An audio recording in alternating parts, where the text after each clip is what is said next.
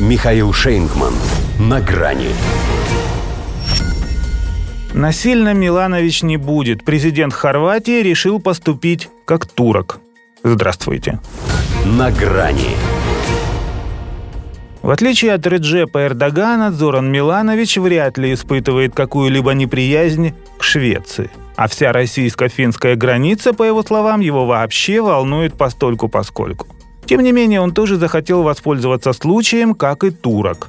Хотя так у него точно не получится. У себя президент Хорватии не царь и не бог. Республика-то парламентская. Это в Турции, назови министр иностранных дел международный демарш первого лица шантажом и неевропейским способом решить проблему, это было бы последнее, что он сказал перед отставкой. А здесь глава МИД Гордон Грлич Радман это сказал, и ничего. Впрочем, Миланович, догадываясь, какой будет реакция насквозь проамериканского правительства, сразу предупредил, что он готов к любым обвинениям, если они последуют. Для него все равно важнее простые хорваты, причем в Боснии и Герцеговине – о них его печаль. Ущемляют их права, говорит.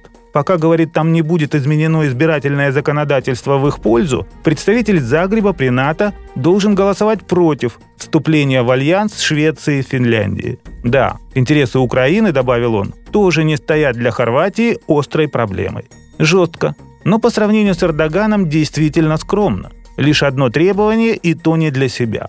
Другое дело, что оно из невыполнимых таким же успехом он мог бы попросить и небо в алмазах. История давняя, ровесница этого искусственного государственного образования, которому вполне подошла бы фамилия Франкенштейн. Запад шил биг из трех враждующих здесь сторон, примирив сербов, хорватов и мусульман-башняков примерно так же, как примиряются между собой соседи по коммуналке. Их тоже объединяет общая кухня, коридор и туалет. Но они же и разъединяют. Поэтому, во-первых, каждый из них может считать себя ущемленным, поскольку не обладает всей полнотой власти. Во-вторых, здесь исторически все так запутано, а сейчас все настолько на тоненького, что любой крен способен разрушить всю конструкцию. И если боснийские хорваты получат привилегии, то республику сербскую никто не отговорит от референдума о независимости. А это, скорее всего, война.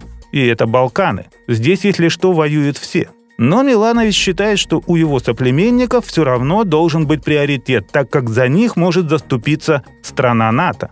Ну, это как сказать. Мог бы напомнить ему тот, кого он считает примером для подражания, что башняки когда-то были настолько преданы Османской империи, что приняли ислам, называли себя турками и служили янычарами. Но не станет, поскольку в альянсе они с хорватом в одной лодке. Эрдогану, впрочем, вряд ли понравится, что кто-то пытается перебить его повестку. Однако шведы с финами ему нравятся еще меньше. Поэтому «за мной будешь», — скажет он Милановичу, наверное, все-таки радуясь, что ему теперь хотя бы есть с кем об этом поговорить. До свидания.